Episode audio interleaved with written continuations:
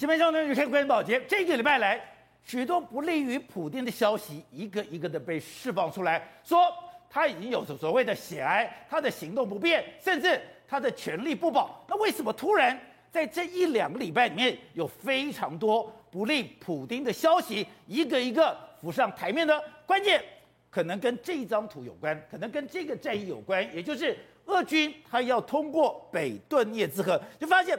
上礼拜我们看到，这是台湾网友所整理的，从北边、中边、南边，他们的不很多的营级战斗群都想要渡河，可是没有想到，在渡河的过程里面，乌军好整以暇，要不然就是你到了河流中央，要不然就是你在等待过河的过程里面，我一个一个个把你给端掉。当时大家就不解释，渡河是所有战争运动里面最危险的阶段，这样的一个危险的阶段。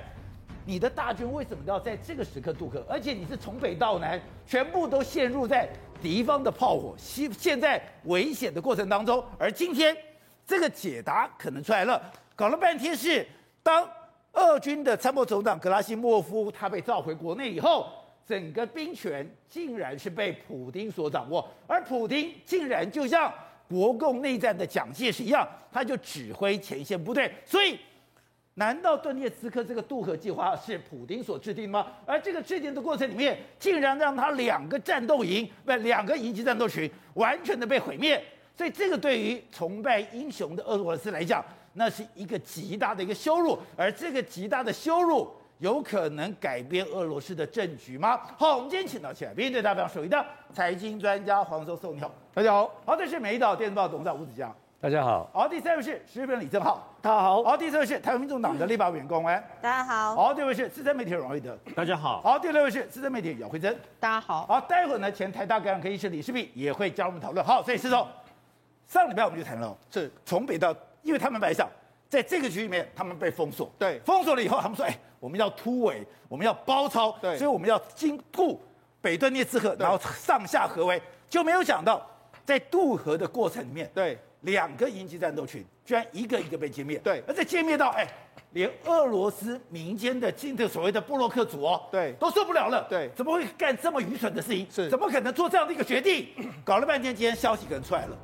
搞不好这跟普丁有关系。宝姐，你看口中讲的愚蠢的这个决定，宝杰，在目前为止造成至少已经有约莫五百个将士在这个里面死亡。五百个。另外一个约莫有八十五到一百台的坦克，如果你仔细算的话，在这场战役中全部都被歼灭，而且俄乌克兰一口气一百台没了。乌克兰歼灭的是毫不费吹灰之力，因为你就几乎是停在那个地方让我打。我们知道为什么会出现这么愚蠢的这个动作？现在都是因为这是普丁搞的，普丁干的。为什么普丁干的？第一个，因为最近就胜利日之后了，普丁觉得说，哎，你们过去哎很多人到这个前线指挥，你们都不行。乌东战场整个节节败退，说由我来亲自指挥。所以这几天的时候，国外媒体就说，普丁在指挥一支约莫七七百到一百一一千人左右的部队，要通通过所谓北顿涅兹河。抱歉，这两个列新消息你把它凑在一起，那不就是这支部队吗？就是。普丁指挥这个营级战斗群，这个营级战斗群要渡北顿北顿涅兹河，对，就刚好变成了乌军的猎物了。因为他亲自指挥，他们要渡过这个北顿涅兹河的时候，他们要到卢比日内的另外一个地方。宝杰问你，因为他人在莫斯科，他要指挥的时候，他根本不知道前线的状况是怎样。对，反正他就下一个死命令，你给我渡河就对了。所以这个可以合理的解释，为什么这一批军队，你看他们来到这个地方之后，哎。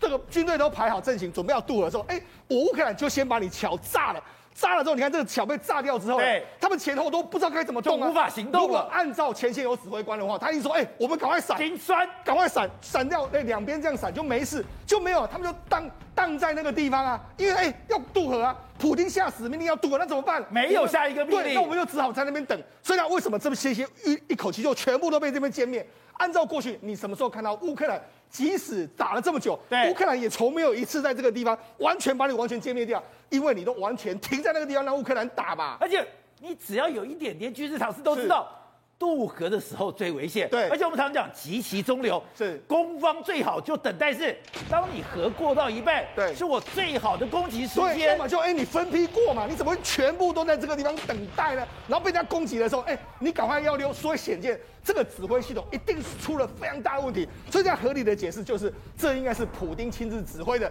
所以导致出现一个前所未见，这是应该可以说是俄罗斯在乌克兰单一战场里面损失最大的一场战役啊！这几天的时候，普丁有出来讲话哦。普丁出来讲话的时候，你如果仔细看他的表情，他的表情呢，哎，他已经几乎完全失控。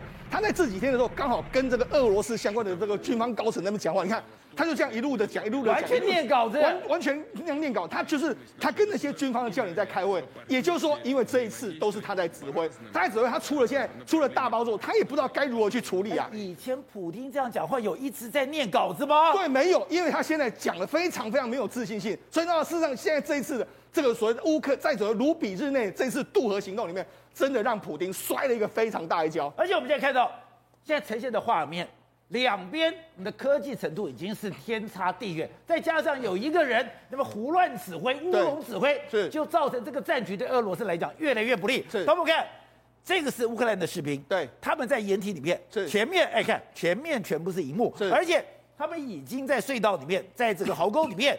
结果你看吧，上面都是什么？都是伊隆马斯克的 Starlink 的那个光碟，那个碟片。也就是说，这一次为什么渡河的时候会有一百多台的坦克车被摧毁了？宝杰，你仔细来看这一张图，这张图的话就是那个河流附近的这个。哦、那像这些军官在做什么？他们都在指挥他们的无人机，还有指挥他们的炮火，准备要对你进行一个轰击啊！因为这个 M 拐拐到了这个地方之后，宝杰，M 拐拐的话，这个精一般来说啦，精准度约莫是一百到两百米。那如果你加这个神箭飞弹的话，大概是可以，目标是可以差距大概几公尺，但他们这次击中的目标的精准度都非常精准，击中的时候都只要半，就只有约莫半公尺左右，就把那些坦克完全击落。对，为什么？因为我们我刚才就讲了嘛，因为俄罗斯的决策错误，所有的坦克停在那上面让我打，所以我的标准度当然非常准啊。你在那边停的时候，我就一口气。出动我所有 M 拐拐，就一一口气把你完全的歼灭你嘛。所以说，你看到没有？这些乌克兰的士兵，我都躲在掩体里面，我在躲在掩体里面，透过这些荧幕，对我对战场是完全的抓掌握。对，就是我们现在看到这个画面，就是他们看到的这个画面。哦，他们当然知道，哎，你坦克在哪里啊？你坦克哪里？你不动的时候，我当然就发射。所以为什么他这次是破纪录？因为他们的精准度都非常非常的精准，就是因为。俄罗斯不只是我们的新武 M 拐拐到了之后，你俄罗斯又犯了这个战略上的这个错误。另外一个，你看他们在那边弄，你想说，哎、欸，他们为什么会有网络呢？对，其实他们在这个壕沟里面哦，他们也是有在掩体里面。那掩体，如果你走出外面的话，哎、欸，你就注意到，哎、欸，这里面有个白碟子。这白碟子是什么？我觉得这个对，Starlink 的白碟子，就是 Starlink 上有家用版跟军用版的这个白碟，就在这个地方，它的接收器就在这个地方。好，那你打开门进去的时候，哎，可能外面是战情室，对，里面你看所有的军官，他们都可以上网，哎，他们还在上网，哎，我要知知道最新的这个情报，我要知道这个目前的战况怎么样，我跟家人联络，完全都可以这样。所以就告诉你说，这一次的俄罗斯军方会打成这样，当然指挥系统不对是个一一个关键。你的武器装备跟你的通讯系统跟美军真的有非常大的差距。照讲，这个地方是荒郊野外，照这个地方是通讯非常差的地方。是，透过 Starlink，我对战场非常掌握。是，结果你普京是在十万八千里来掌握战局。对，当然会有误差。好，那这样，事实上我们刚才讲嘛，卢比日内那一场战役对俄罗斯来说非常重创之后，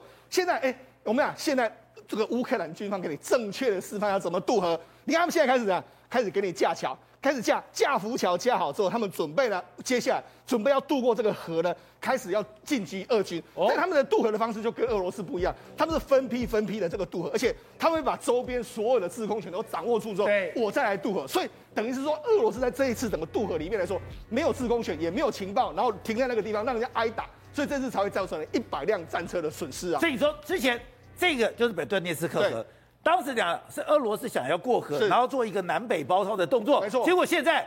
反而是乌克兰，对，我要过河，是，我要完全的清除俄军在顿巴斯的势力。没错，原本是俄罗斯要渡河来做这个打这个卢比日内，就他们被打回去之后，现在反过来是乌克兰军方反而他要渡过河了去打这个俄罗斯。所以现在一个新的态势出来了，对，火炮大对决。没错，是的，现在乌克兰呢不断的在往往北打。我们俩除了这个收复哈尔科夫立了这个界碑之外，现在乌东地区，包括说伊久姆啦，或者说卢比日内这几个地方，全部都是进行火炮攻击。而且这个火炮是变成这样，现在大家都说，现在对俄罗斯来说，他们已经陷入叫做血腥的绞肉机。哦，也就是说，现在是乌克兰的炮火不断的打，不断的打的时候，俄罗斯根本无法招架。你看这在伊久姆地区的时候，欧乌克兰的军队击中了俄罗斯的军火库，军火库，结果打打到之后，哎，就引发一个非常大规模的这个爆炸。你看，这个就是他们的军火库被打到之后，我你看大规模的这个爆炸，就这样子，然后整个军火库完全都被摧毁的这个状况。另外一个，他们这个哇，这根本就像电动玩具一样。对，那这这是乌克兰第一百二十八独立这个突击旅的时候，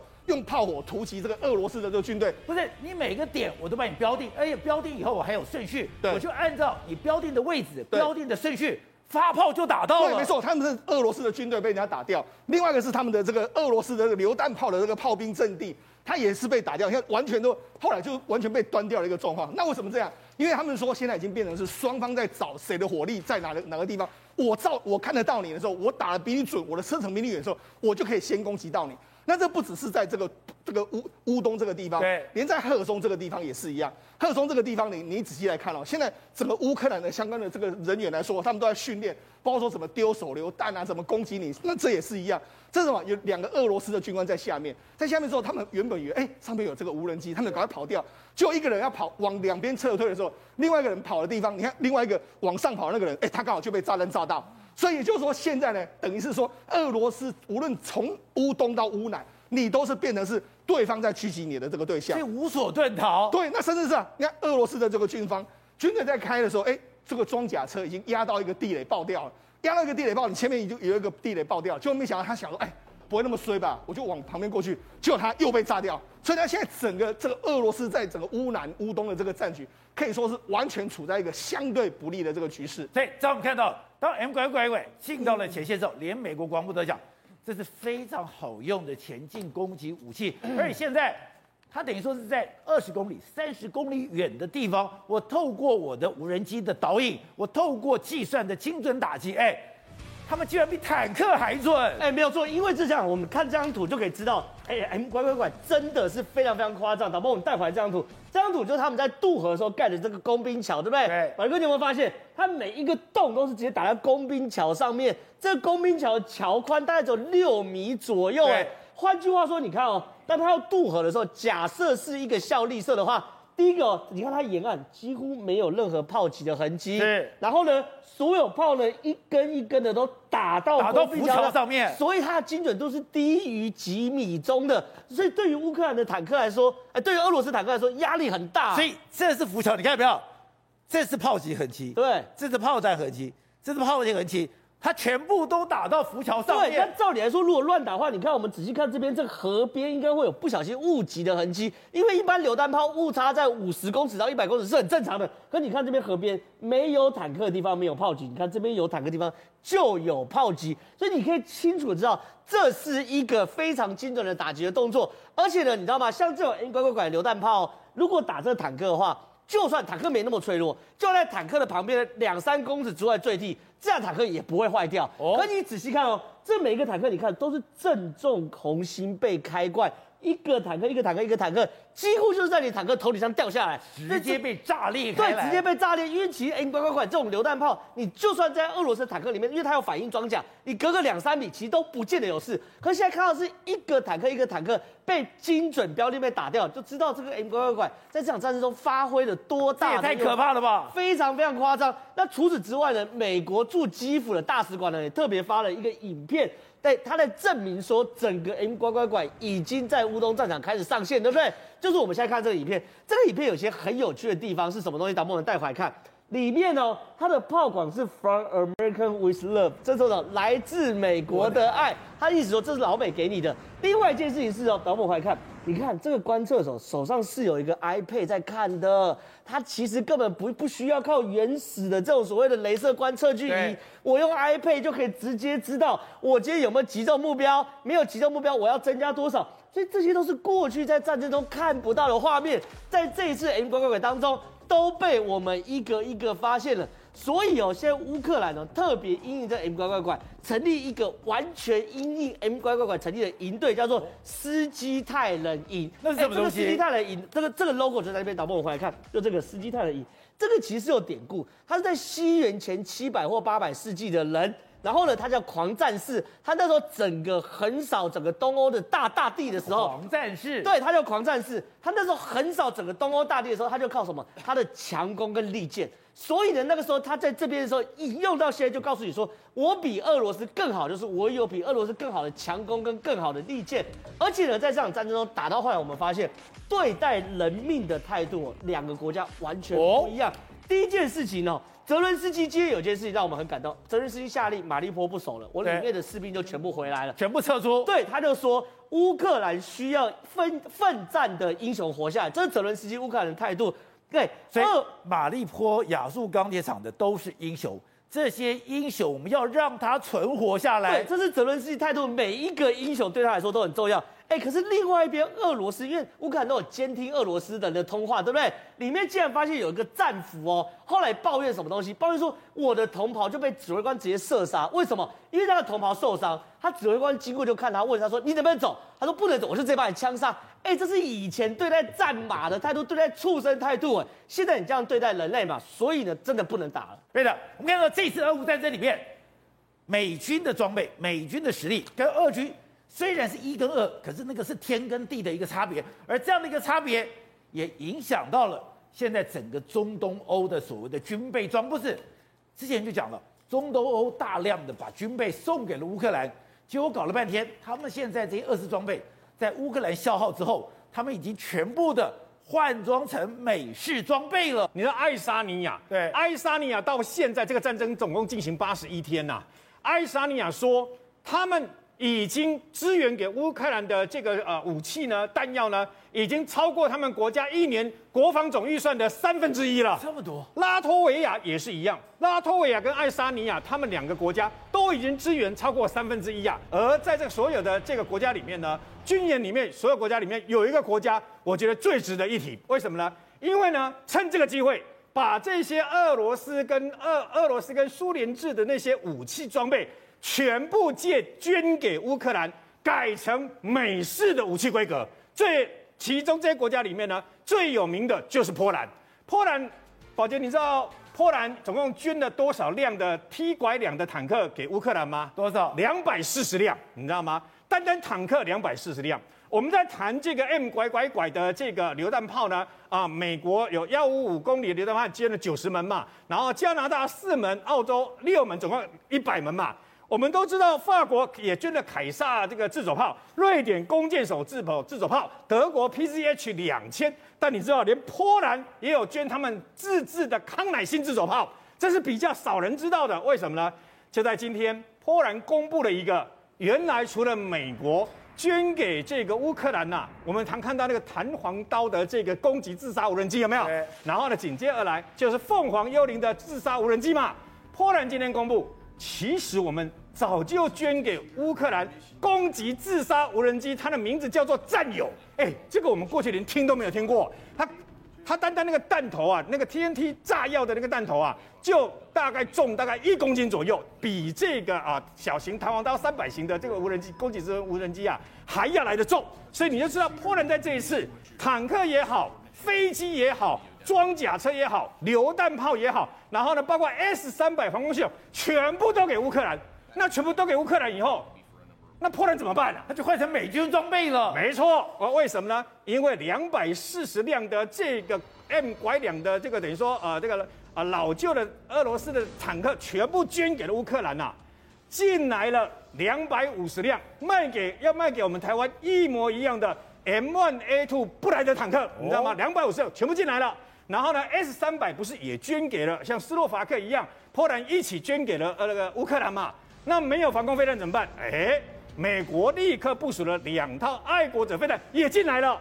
所以呢，事实上，波兰整个国家的军务借这个机会全部改成这个所谓的美制的武器啊。所以事实上，现在变成那么俄罗斯啊，过去没有加入这个北约的国家或者是他的邻居啊。现在全部把武器改成是美制的，而且越来越先进，包括防空飞弹，包括各式各样的坦克。所以你说俄罗斯这下不是踩到了马蜂窝吗？好，董事长，你这就讲了，这个战局已经非常清楚了。如果英美的势力、欧洲的势力不断的加持乌克兰的话，俄军根本没有任何反弹的空间。可是现在双方的差距是越来越大了。现在目前呢，俄罗斯的主要的战场，他想攻占地区哈，原来的想法就是乌东跟乌兰。对，那讲乌东，我们现在先谈乌东。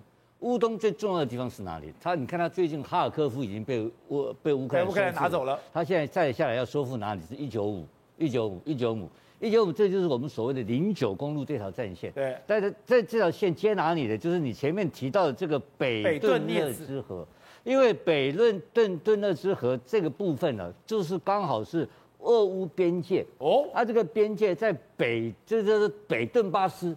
它将近有，它有好几个旅的，有将近三万个乌乌克兰的重兵在这边屯守，所以这个地方是它切断的。所以你看到他俄罗斯跟他自己现在独立的这两个州，哈，这这个叫伦顿内斯克跟卢甘斯克这两个州，他是要经过一个很复杂的一个补给线进来的。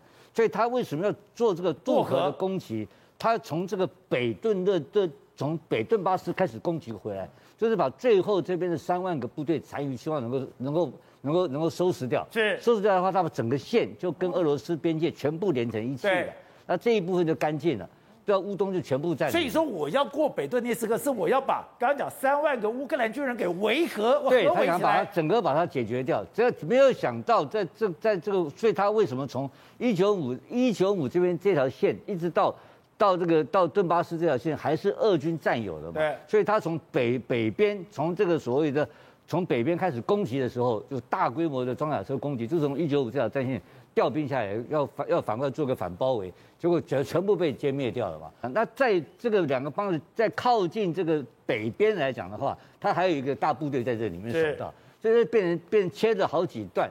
那切了好几段，所以表示俄罗斯现在想干什么呢？他想要把这个乌东部分的彻底牢牢掌握的能力，这次的攻击失败了嘛。不但是失败之后，乌克兰反而有机会收回一九五，收回一九五的情况之下，那这个战局大概就就会暂时会稳定一段时间了。但这是乌东的地方，你看乌兰他做什么事情？那乌兰现在只剩下他是只有马利多嘛，马利波只有马利波。马利波来讲的话，现在就知道就是就被他收回，就是目前由俄罗斯掌握。但现在开始换服的动作开始进行了，听说今天有二十几个。这个呃乌乌克兰的军军人已经开始准备，陆陆续续都交出来，双方在进行换服的工作。然后呢，今天所以它变成乌兰以后，他也没有攻击力量了。对，因为这个部分来讲的话，奥德赛这边呢，目前跟从罗马尼亚直接都有很多后援的装备直接进来了嘛。所以，所以他目前真正能够打的地方，能够有所谓占领可能性的，只剩下乌东的可能性了。然后目前的情况是属于溃败的情况，因为这一波的攻击失败了嘛。这一波的渡，这一波的渡北北顿之河，北北顿涅之河的攻击是彻底失败了，所以他下面要怎么打，目前不知道。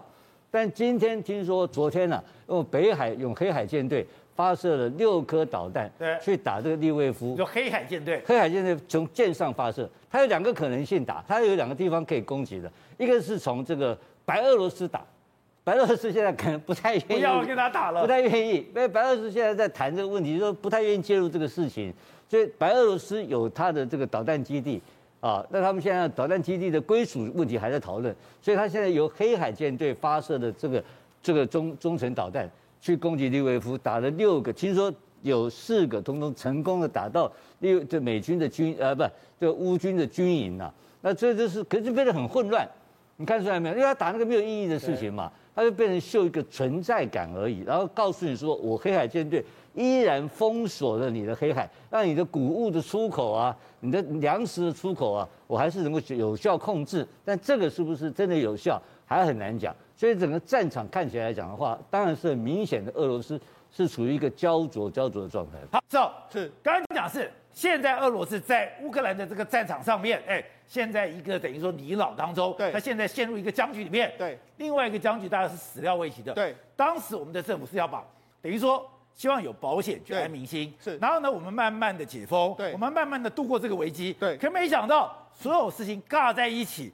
一个大的风暴会形成吗？而且这个真的是个大风暴。为什么这样说呢？实际上，就今年为止来说的话，台湾一共有六百万件。投保是跟这个疫情有关，六百万件，还有一百万件是现在在核保之中，所以就会变成是大家现在对防疫政策你没有说定的时候，保险公司跟民众之间会有产生利益的冲突。一百万件，对，那你知道还有另外一个，就是从二零二零年到现在为止来说，已经有一千多万件。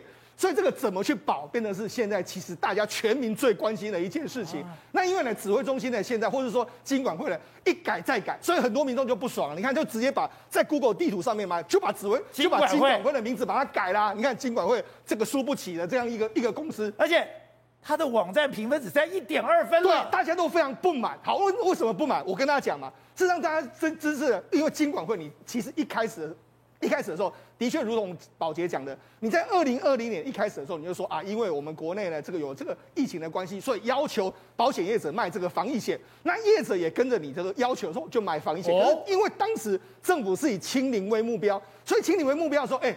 当时的这个保险业者觉得说这个稳赚的啊，所以他们拼命的卖，拼命的卖。然后这当时我们的保险，我们的金管会的态度是说，那就让你卖吧，他也没有太多的管制。甚至我们看这一次不是问题出来，重复核保这个事情，你金管会当时没有定下游戏规则，到底能不能够重复保？那没有的话就是可以嘛。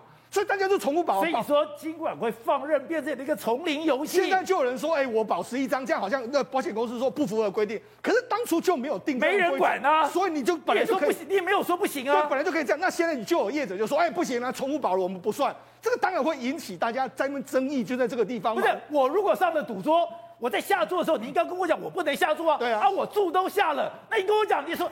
不算是冰冻。对啊，所以很多人为什么不爽，就在这个地方。哎、欸，你当初你瓦拍跳了。对，那现在有保险公司说，哎、欸，我们除了这个重复投保上，我们一律都不算。而且这里面来说的话，金管会因为原本一开始的话，这个保险公司是说，我们只要重复核保，我们都可以退回，甚至连你已经核保的都可以退回。哎、欸，这里要说，哎、欸，你都已经给我核保，你保费都给我缴，你还这个样子，那完全不一样。现在金管会终于出来说啊，核保就要算。那至于说你还在审核之中，你可以不算。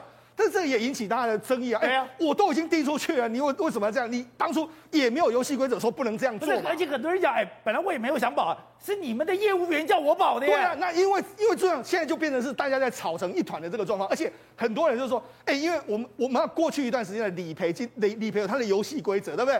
那那很多人是去年保，那前年保，就今年他就继续的这个核保下去，续保下去说，哎。你说现在，哎，我当初是用你之前的这个保费这样去计算，现在不一样了。就你又说，哎，那之前的这个不算，我理赔的完，我这个方法完全改变。所以我们讲，事实上现在为什么惹得大家完全天怒人怨？就是你的游戏规则在一开始就没有说得非常清楚，然后你监管会也没有去控制。那现在，因为我们现在的这个政策已经改变，改变成要共存。共存的话，你看为什么保险业会跳脚？因为原本的他们的理赔率是零点零一二趴，只有这么多人会发病。可问题是现在百分之二十的人会发病，如果按照要按照我们指挥中心的说法，那要这样他们要赔多少？赔多少？他们赔好几百亿啊！他们现在就开始说啊，我们这样的这个规定绝对要放宽。那么那不是愿赌服输吗？问题是现在他们这个赔了那么多之后，他们于是我们讲这几天的指挥中心有非常多的决策，让人家觉得说你好像在为这个保险公司在这个解脱。而且我觉得我们的政府真的太棒了，哇，太英明了，太伟大了。他们的嘴巴呢都说，哎，我是站在保护的上面，等于说你一定要维护保护的权利，我要维护人民的权利。可是你要看、哦，我们常常讲、哦，你要听其言，重点是观其行。你会发现我们的政府都是嘴巴说我在乎人民，可是手上干的什么事？都是放弃人民权益的。对，譬如说以这个确诊的来说，确诊来说原本是十加七，那十加七有它的游戏规则，现在变成七加七。那请问你，你这样你要怎么去核保？怎么去赔偿？另外第二个是说，你现在这个居家隔离者原本是七加哎十加七，后来变成是七哎三加四，现在变七加哎零加七。那零加七的时候，哎，那你零加七怎么赔？不是零加七，你就不用被隔离，不用被隔离，你根本拿不到保费了。对，但是问题是有些人就说，哎，我小孩子被这样，我小孩子生病，那我我也生病，我也我到居家的时候，那我就三加四，我自愿三加四啊。就现在保险业者是说，哎，你三加四不行哦，你自你打完三剂，而且你三加四的时候，我是不会赔给你的。哦。所以很多人就说，哎，那你怎么会这个样子？所以等于是说，现在所有的因为保险的东西，完全大家乱成一团。没有具体的这个游戏规则。再就是说，大家现在在说什么？你政府真的好像是在为保险公司在开脱？为什么？因为我跟大家讲，保险公司如果去年没赚钱就算了，那因为这这几年的时候他们都赚很多钱。那以寿险公司来说，去年总获利一共是三千八百八十五亿，寿险公司、产险公司总获利是两百二十六亿。你赚那么多钱，今年你少你赔一点点，那你就哎动用所有的关系去这样子。那我说，这样我们觉得金管会真的也要负责任，因为原本在今年四月十二号的时候，你知道这些这些保险公司已经觉得不对了，我不要卖了，就那样不要卖的时候，结果金管会说不能不卖，真的继续卖，很多利友去施压说你继续卖。所以在那一段时间里面，因为疫疫情已经要爆发起来了嘛，所以在那一段时间的时候，听说有两百万个保单就在这个地方的时候就投保下去。哦，所以也就是说。金管会，你也有这个保这个所谓这个做不对的这个地方嘛？那现在这样子两百万件多出来之后，所以我才说为什么这一次真的会演变成所谓的保单之乱？因为现在看起来的话，金管会有问题，那这个保险公司当然你责无旁贷。那这样这样搞下去，真正损失的就是我们那些投保人。我原本认为说，哎，我应该有保费可以拿到，就搞到最后说，搞不好拿到保费都非常非常少。